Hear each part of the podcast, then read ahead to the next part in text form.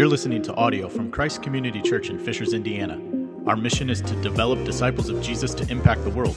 If you'd like to find out more information about us or donate to our ministry, please visit us at our website at cccfishers.org. Thanks for joining us. BP added more than $70 billion to the U.S. economy in 2022.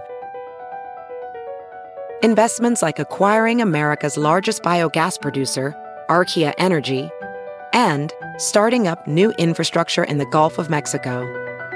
It's and, not or. See what doing both means for energy nationwide at bp.com slash investing in America. Ezekiel chapter 14 is where we'll begin. We'll start at verse 1.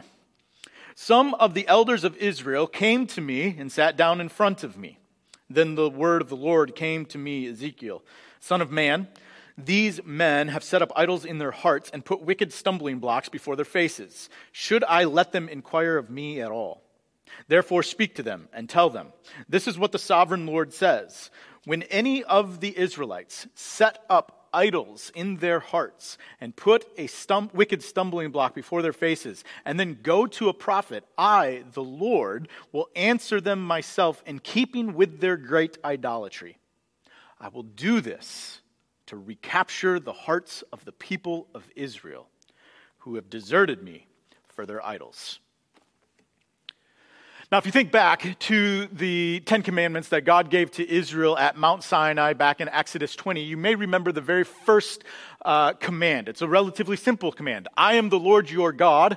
You shall have no other gods before me. It's a very clear prohibition against idolatry of any kind. Now, one doesn't have to read the Bible very long to realize that God takes idolatry very seriously. In fact, if you were to read through the Ten Commandments in Exodus 20, you would see that God identifies himself as a jealous God which is this really strong and, and if I'm being frank with you, off putting description of who God is. It brings in all these really negative connotations. Because when I think of someone who is jealous, like a jealous lover, it is not a person who is very pleasant. It, it's in many ways what it feels like here is this human, this raw human emotion that leads to so many negative things is now being thrust upon God, and it makes me uncomfortable.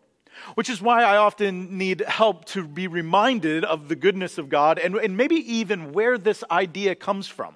Robert Alter is an Old Testament scholar, and, and he said it this way about the idea of God being jealous God. He says the revolutionary idea of a single God uniting all the realms of creation may be a noble and philosophically bold idea, but it is imagined in ancient Israel in powerfully anthropomorphic terms very human like. God does not tolerate rivals to the heart, hearts of his people. Now, the reason that I like this description from Alter is because Alter's connecting the idea of God's jealousy to the revolutionary idea of a singular God who created all things. And this is all within the imagination of Israel. Now, we may not like that term imagination as it relates to God and the attributes and the qualities of God, but I think we all have to admit that, there, that we don't have a clear conception of who God is right? We've got experiences, we've got things that we read, we've got what the Bible says, but then there's these gaps. And we do spend time filling in those gaps with our understanding of who God is. And the way that we fill those gaps in is with our minds, right? And, and, so, what Israel did is they, they thought about what they knew about who God was and how God had revealed himself, that all of their existence, everything that is, owes its existence to God. And that they believe that there's not all these other gods, right? There's not some pantheon of gods.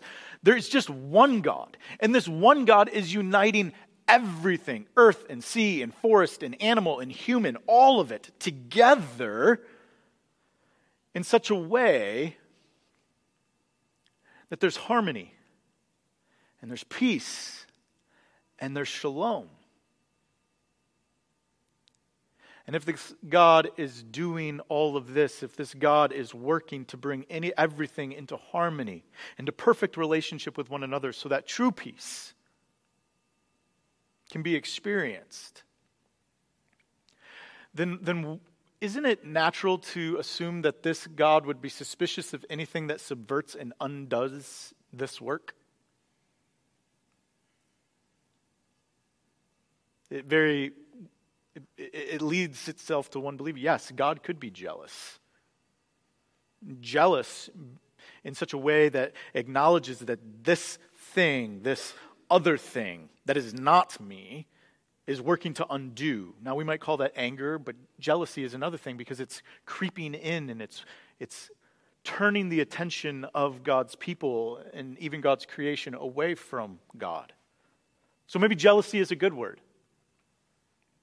It may make us uncomfortable, but maybe the discomfort is okay because maybe the discomfort forces us to reckon with not just our ideas about God, but whether or not we truly want to be under the reign and the rule of this one God who is sovereign and is determinative in the design and the direction of the universe.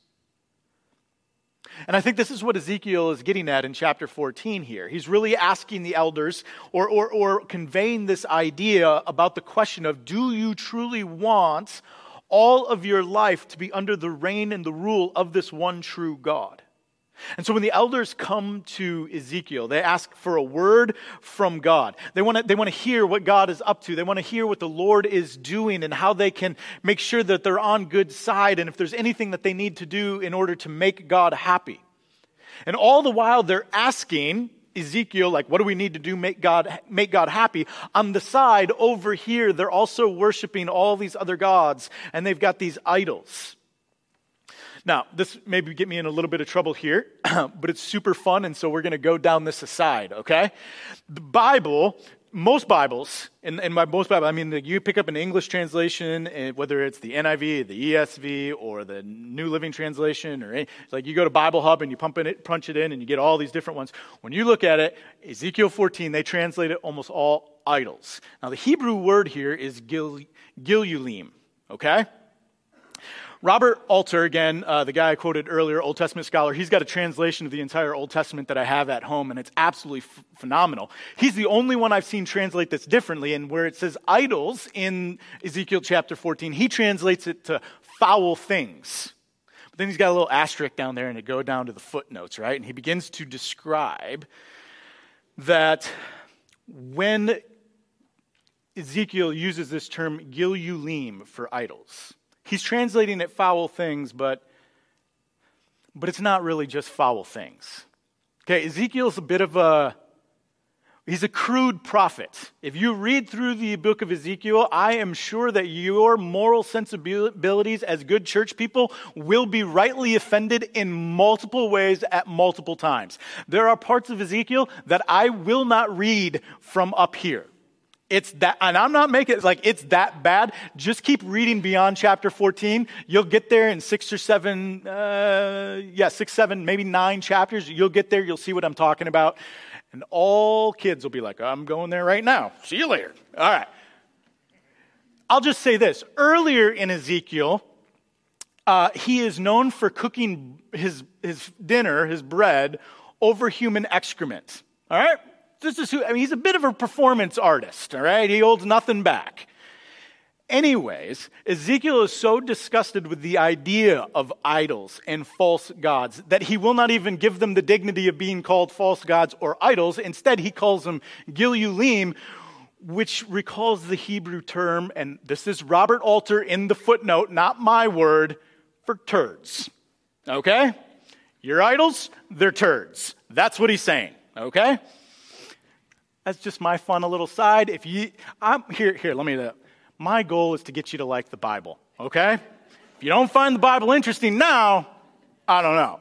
Anyways, so Ezekiel's point is that the people are preoccupied with things that don't even deserve a proper term. And the people are giving themselves to making sure those things are happening, are happy, and they're getting the attention and all of that. They're constantly thinking about them. They're making space for them in their thought, thinking about them in their life. And then they're coming and trying to get a word from God. And the response that God has is, is I'm going to deal with them and these turds and I'm going to recapture the hearts of my people. I'm going to, I'm going to remove the idol. And I am going to be the one at the center. Now, this makes me wonder what are our idols? Do we know the things that are in our hearts that are capturing our attention and our desires and our thoughts that are taking up our time? Do we acknowledge them or even acknowledge the truth that we have some? And then, maybe more importantly, do we know how God is going to deal with both our idols and with us? Because for most of us, I think when we think of how God is going to deal with our idols or deal with the fact that we have idols, so deal with us, it brings us back to this idea of a jealous God. And when we think of a jealous lover and how a jealous lover deals with the competition and the other person, it's, it evokes these images of anger and dismissiveness. And, and, and sometimes even violence. And so, if we think about God as someone who is jealous, who wants our total love and devotion, and then acknowledge that we have these idols, well, then we may be in danger of experiencing the wrath of this short tempered being who is disgusted by the existence of these things in our lives and, and therefore might deal with us in a harsh manner or dismiss us, write us off, push us out, or we might experience some kind of violence in our life. And so, so let's, let's not talk about idols, all right? Now, here's the thing how we conceive of God matters. And how we conceive of how God acts in the world matters. It shapes both how we relate to God, but then also how we relate to other people. It, theology is not just something for the ivory towers. Theology is not just something for Sunday mornings, but theology shows up in our life in all of these different places. And if we've got this conception of a God who is jealous in terms of being like angry and wrathful and dismissive, then it's going to show up in ways that cause us to likely do that to other people. In 1517, there was a Jesuit priest by the name of Jose de Acosta who traveled to Lima, Peru.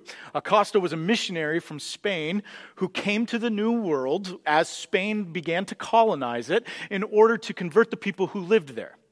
But Acosta, when he arrived in Peru, did not leave Spain behind. And what I mean is, he saw the new world and he saw the people of the new world and he saw the religion of those people in the new world through the lens of life in Spain. And so, as he saw what Spain was doing, he thought about it from a very Spanish perspective. For example, uh, he, here's one thing that he wrote in a passage. He said, Hence, we see that the lands in the Indies that are the richest in mines and wealth have been those most advanced in the Christian religion in our time.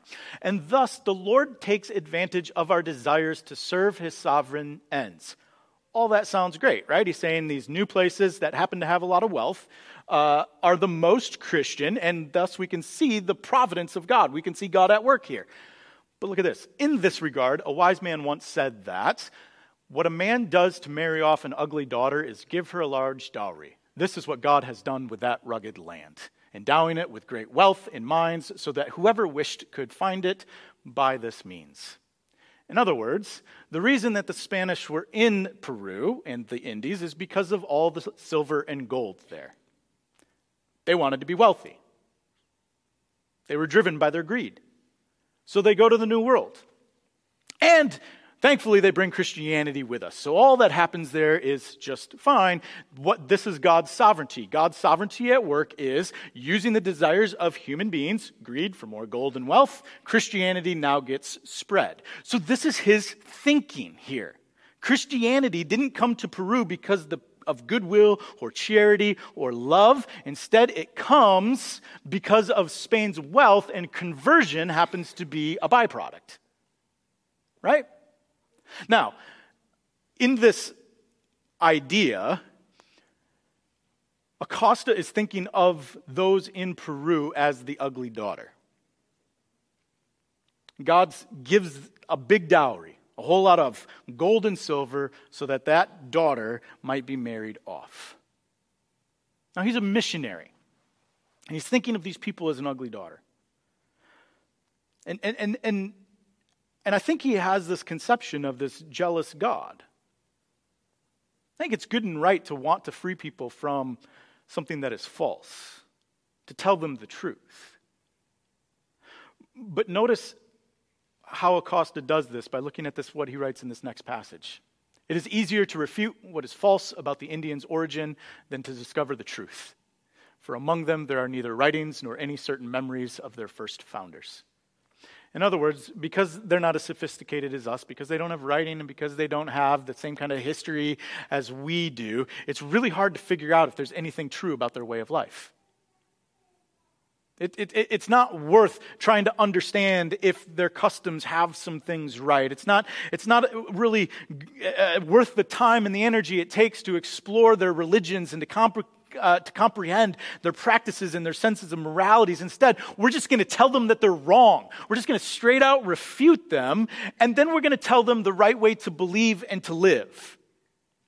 That's how we're going to deal with this false reality, these false gods and these idols. We're just going to come in and we're going to crush them. We're going to, we're going to show them that they're wrong and then we're going to dismiss them completely.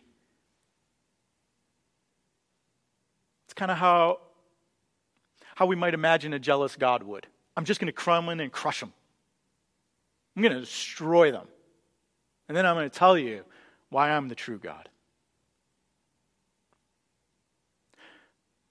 But what if the jealousy of God doesn't show up as anger or wrath or quick dismissal? What if the jealousy of God shows up as something that is much more in character with how God has revealed himself in Christ? What if the jealousy of God shows up as grace and love and a slowness to anger. Let's go to Acts chapter 17. Starting at verse 16.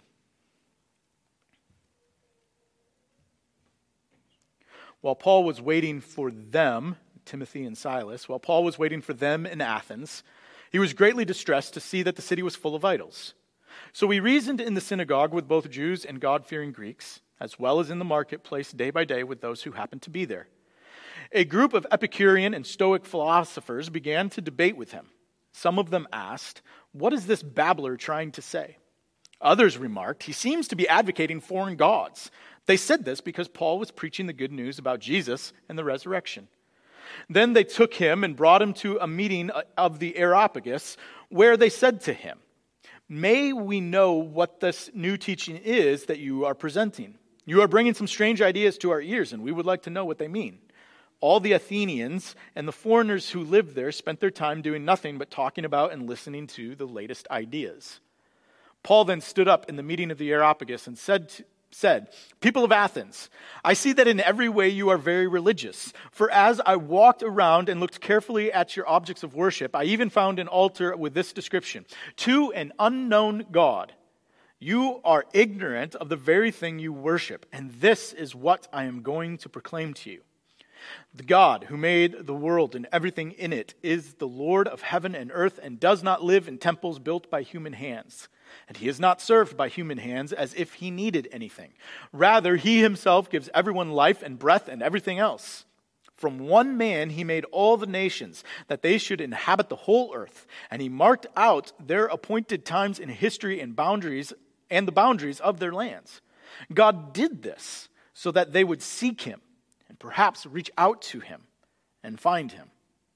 For though, though he is not far from any of us, for in him we live and move and have our being. And as some of your own prophets have said, we are his offspring. Therefore, since we are God's offspring, we should not think that the divine being is like gold or silver or stone, an image made by human design and skill. In the past, God overlooked such ignorance, but now he commands all people everywhere to repent. For he has set a day when he will judge the world with justice by the man he has appointed. He has given proof of this to everyone by raising him from the dead. When they heard about the resurrection of the dead, some of them sneered, but others said, We want to hear you again on this subject. At that, Paul left the council. Some of the people became followers of Paul, and they believed. Among them was Dionysius, a member of the Areopagus, also a woman named Damaris, and a number of others. Now, about 50 years before Jose de Costa went to Lima, Peru, there was another man by the name of Bartolome uh, de las Casas who came to the Americas. And he lived in different portions of the Americas, but he was one of the first Spanish settlers in the Americas, so very early 1500s. Quickly, in his experiences in the Indies and in other parts of the Americas, he became convinced that the colonial practices of the Spanish were wrong. He thought they were too violent. He thought they were too dismissive of the, of the cultures that were there. And so he sought to change that. And he did that first by freeing his own slaves. He then worked to try to, to create a more peaceful system of colonialism. Within the Spanish world, he tried to abolish slavery. And he did all of this in the mid 16th century. So this is even long before the slave trade even gets up and running. You have De las Casas who's trying to abolish it. Now, when it came to the people of Americas and their religion, he had a, a completely different approach than Acosta, where Jose de Acosta didn't seek to understand or even uh, to understand the truth of the native people and their religion, just completely refuted it and dismissed it. De las Casas came to believe that all people operate out of some knowledge of God. He believed that all people will worship God according to their culture and their capacities in some way, even if they aren't truly aware of it, that they're, they're worshiping and recognizing some aspect of the true God. He even believed that some of the sacrifices, that, or not some, he believed that the sacrifices that were offered to the gods of the people were ultimately offered to the true God as God was understood by the native people. So this is a rel- I mean, this isn't some postmodern guy, this isn't some like liberal new age, like he was writing in the mid 16th century. So it sounds a little foreign to us. But it also sounds a lot like what Paul did in Athens. Paul's in Athens and he begins walking around and he sees that the people are very religious and that they have all of these idols set up, all of these altars set up to all these different gods, but there's this one to an unknown God. Now, it's at this point we could sort of read into Paul's words here when he says that you are ignorant, but it's not like this ignorant in a derogatory way, but more of, and he's not dismissing the people, but rather he's saying, you just don't know. He recognizes you all are extremely religious and you're devout in all of your practices. In fact, you're so devout that you want to make sure you've covered all your bases by saying, if there is a God that we don't know of, we want to make sure that we in some way are worshiping that God you got that right. Paul is saying, you Athenians, you got that right. There is a God that you don't know of, or at least that you don't have a full understanding of who they are. I want to I want to tell you about that God so that you are no longer ignorant. And then what Paul did was not denigrate their culture, he didn't dismiss it, and he didn't even try to refute it. If you notice, he's not refuting anything. Instead, Paul tells them the story of God and what God is doing in God's relationship to the world and uses their culture to communicate with them. He points to the altar, to the unknown God. But then he also pulls out these phrases from their own philosophers and poets. I mean, think about that phrase, in him we move, we live and move and have our being. Like, how central is that to our understanding as Christians? How often do we understand God in that way and we think about it and it becomes just commonplace? Those are actually the words of Epimenides, who lived in the 6th century BCE. It's a Greek philosopher. In him we live and move and have our being. And then Paul pulls out another prophet and says, We are his offspring. Or not prophet, a poet, I mean. We are his offspring, which is absolutely true. And we see that idea throughout the Bible. But Paul is pointing at their culture and saying, You understood right here. This was true. This was right. He didn't just refute it all, dismiss it all as backwards or completely wrong, but he wanted to pull out the aspects where they were, they were getting at it. They were pointed in the right direction. And they want, he wanted to say, Let's keep going down this road and let me explain this even further to you.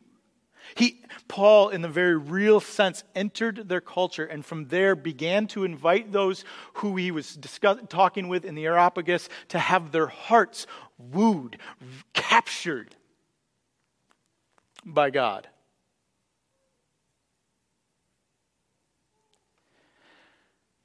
Which brings me back to my original question. What idols might our hearts need to be re- recaptured from?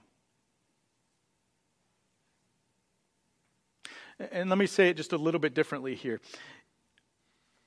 The problem in Athens was that they were very aware of all of the gods and the idols in their lives, but they were not aware of the name of the true God. Might our problem be the opposite? That we know the name of the true God, but we are ignorant of all the false gods and idols in our lives.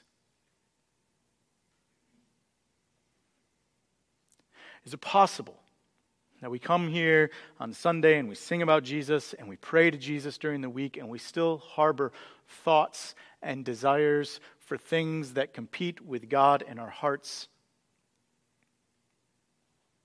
But we just ignore that or we don't even acknowledge that it's there. I mean, for so many of us, when we think of the word idol, it conjures up like uh, uh, images of statues or something carved, right? Uh, but, but the idol is, is something that's much more broad than that. Tim Keller defines an idol as anything more important to you than God, anything that absorbs your heart and imagination more than God, anything you seek to give you what only God can give. And then he gives three different categories for uh, the way where those idols might be. And I'm, I'm, sure this isn't it, right? But he says one, these idols can be personal. So you can think of money or success or romantic love or whatever might give you hope or fulfillment or meaning that should only come from God. They can be personal or they might be cultural. So, military power, technological success, traditional social structures, hard work, duty, moral, obligation, freedom, all of these types of things. Or they can be intellectual. Enlightenment thinking, the scientific method, progressivism, conservatism, idols are everywhere and can be infinite, right? Nietzsche got it right. If we want to just pull out and say, like, Nietzsche, Nietzsche got it right when he said there are more idols in the world than there are realities.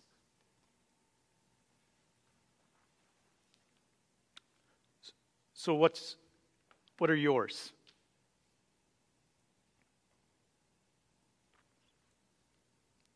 You have them, right? We all do. I do. I can remember when I was young, I don't know exact age, seven, eight, nine, somewhere in there. I used to imagine that I had a superpower. Well, not imagine. I longed that I had a superpower that I had not yet discovered.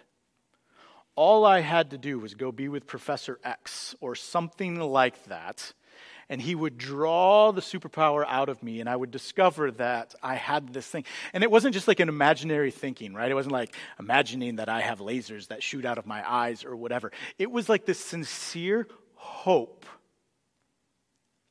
that there was something unique in me, that there was something powerful within me that set me apart and made me different and exceptional.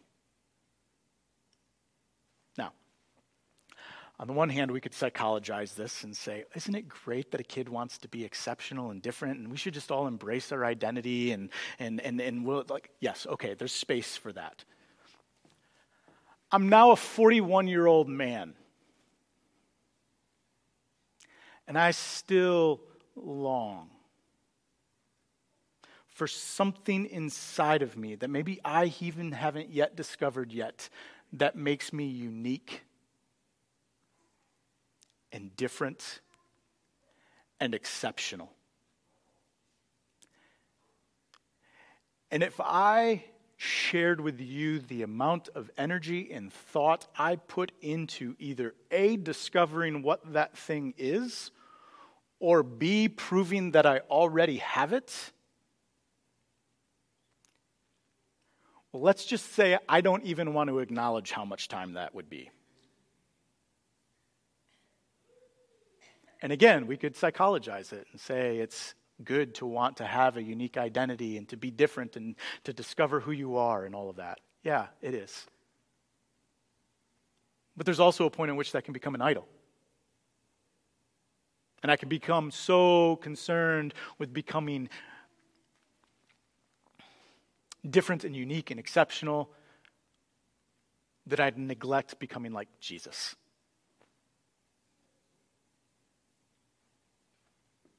I'd go so far to say it's, it's an idol for me. It's a false God. That if I discover this, then I'll have contentment, then I'll be satisfied, then, then I'll have the fulfillment that I hope for.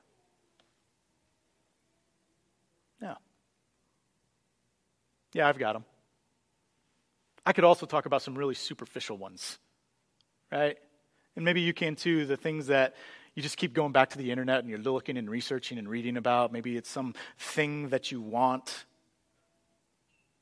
I say that because this week I bought a new car and like the amount of time I spent looking at it was just stupid, right? Like Maybe it's something superficial like that. Maybe it's maybe it's a sports thing or something that that you memorize and have all of these stats about sports, and you give all your time and attention to understanding and thinking about all the different teams and the trades that are coming up and all of this sort of stuff. And when you compare that to the amount of time you spend reading scripture and praying, like it just doesn't. Maybe I don't know. Maybe it's superficial like that. Maybe it's something that's deep rooted to who you are. Maybe it's a way of thinking. I don't. I don't know. Do you know what your idols are? And if you don't, why don't you? Maybe one reason is you don't want to because you'd rather not know because you like the way your life is right now. You don't want to upset your life. It works for you, it's comfortable. You're happy in it. Why change this? So I'd rather not know what my idols are, and I don't want to do the work of exploring. I don't know. Maybe that point's worth exploring. Or maybe, maybe you're afraid of the God who is said to be a jealous God. And you don't want the potential anger and dismissal that could come from this idol in your heart. And so I just don't want to acknowledge that it's there because the idea of that God is so scary.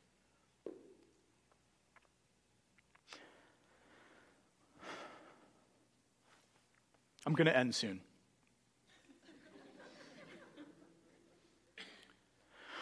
But when I I, have taught Acts 17 a couple of different times in my life. I actually preached on it a number of years ago.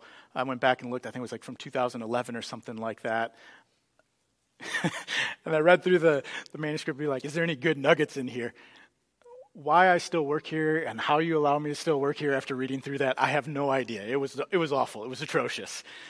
And, and I've preached and I've used it in the past when I was a youth pastor as well. And often the way that I talked about, both times really, the way that I did is, is we should be like Paul. We should go through and we should uh, examine our culture and we should look at the different ways in which, or the different gods and idols that are in our culture and we should point people then to the true God. We should do it in this way. And this is, becomes this text that that is held up as we need to mimic Paul as so that we can be better missionaries or evangelists here in this world right now.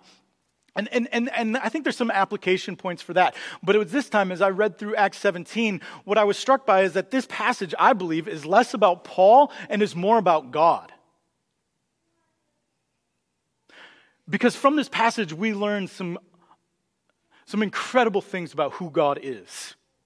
God is the one who made the world and everything in it. God does not live in buildings or in churches or in houses. Instead, the whole world is God's because God created it and then decided to draw near to it. And yet, even though God is sovereign and in, in control and God is the one who created all things, God doesn't relate to the world as this master servant relationship the expectation that we would have to work ourselves to the bone in order to gain approval from God is not expected. Instead, God freely gives life and breath and bread and drink and comfort and peace God oversees all that is happening in the world, and then God looks after it because God wants you and I to enjoy this world that God created. God wants you to see the care and the attention and the care and, and, and the love and the devotion that God gives to the world, so that in that, when you see God's care and attention to the world, you would reach out to God and realize, and you're reaching out to God, that God, in fact, is not far from you, but God is near close, intimate. There is no difference between, or no distance between you and God because your whole life is enveloped in God's presence. And more than that, you're not just in God's presence, but you are God's child. God desires you. And God, as the sovereign who oversees all of the world and is near to the world, sees you in all that you do, even when you are chasing after things of this world. Even when there are idols set up in your heart, God sees this. It's not hidden, it's not done in secret. God sees you chasing after money, thinking that you need it for security and comfort. God sees you desiring new things and new houses and new toys because you think that they will satisfy you. God sees you desiring that the particular way in which you think and approach the world will continue to be prominent. God sees that you have a team in this world that you would want to see win over and over again, and it is not the same thing as the team of God's kingdom. You see that God sees that you don't want your life unaltered or interrupted by God because this thing that you have is thought to be best or good or whatever. God sees all of those desires of yours. But as Willie James Jennings says, God desires those who desire idols. Oh, come on. God desires those who desire idols.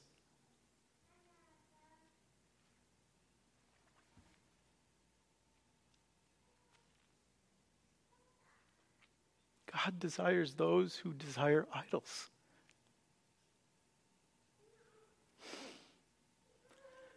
Is that the jealousy of God?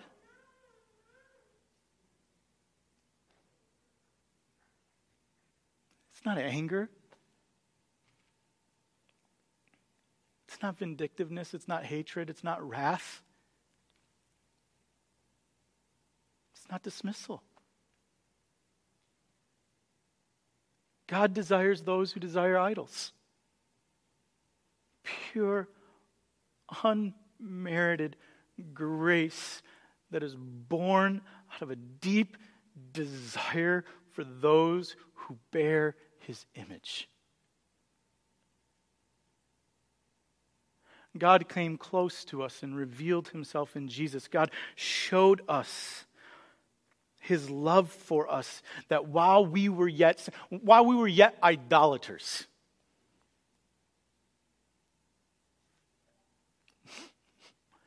Jesus died for us.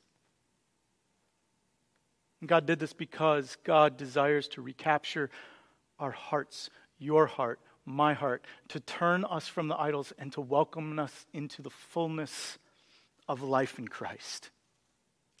This is who the true God is. The true God is not wood or stone or gold or some idea. The true God is not angry or capricious. The true God is love.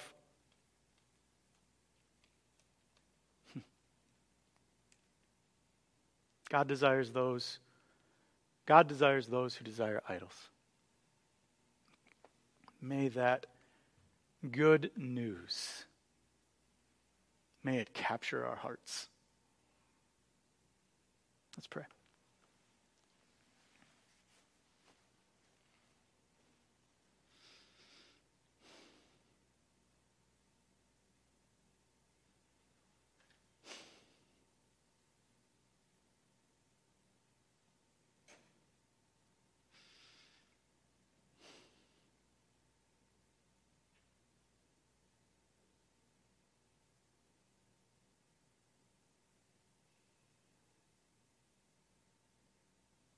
May our hearts be captured by your love for us.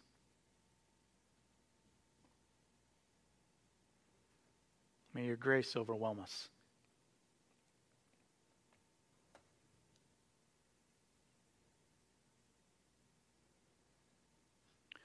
May your mercy satisfy.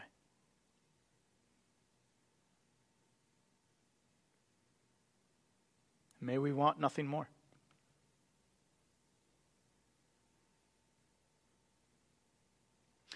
May we want nothing more than to know the depths of your love for us.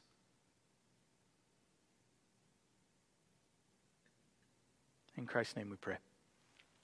Amen.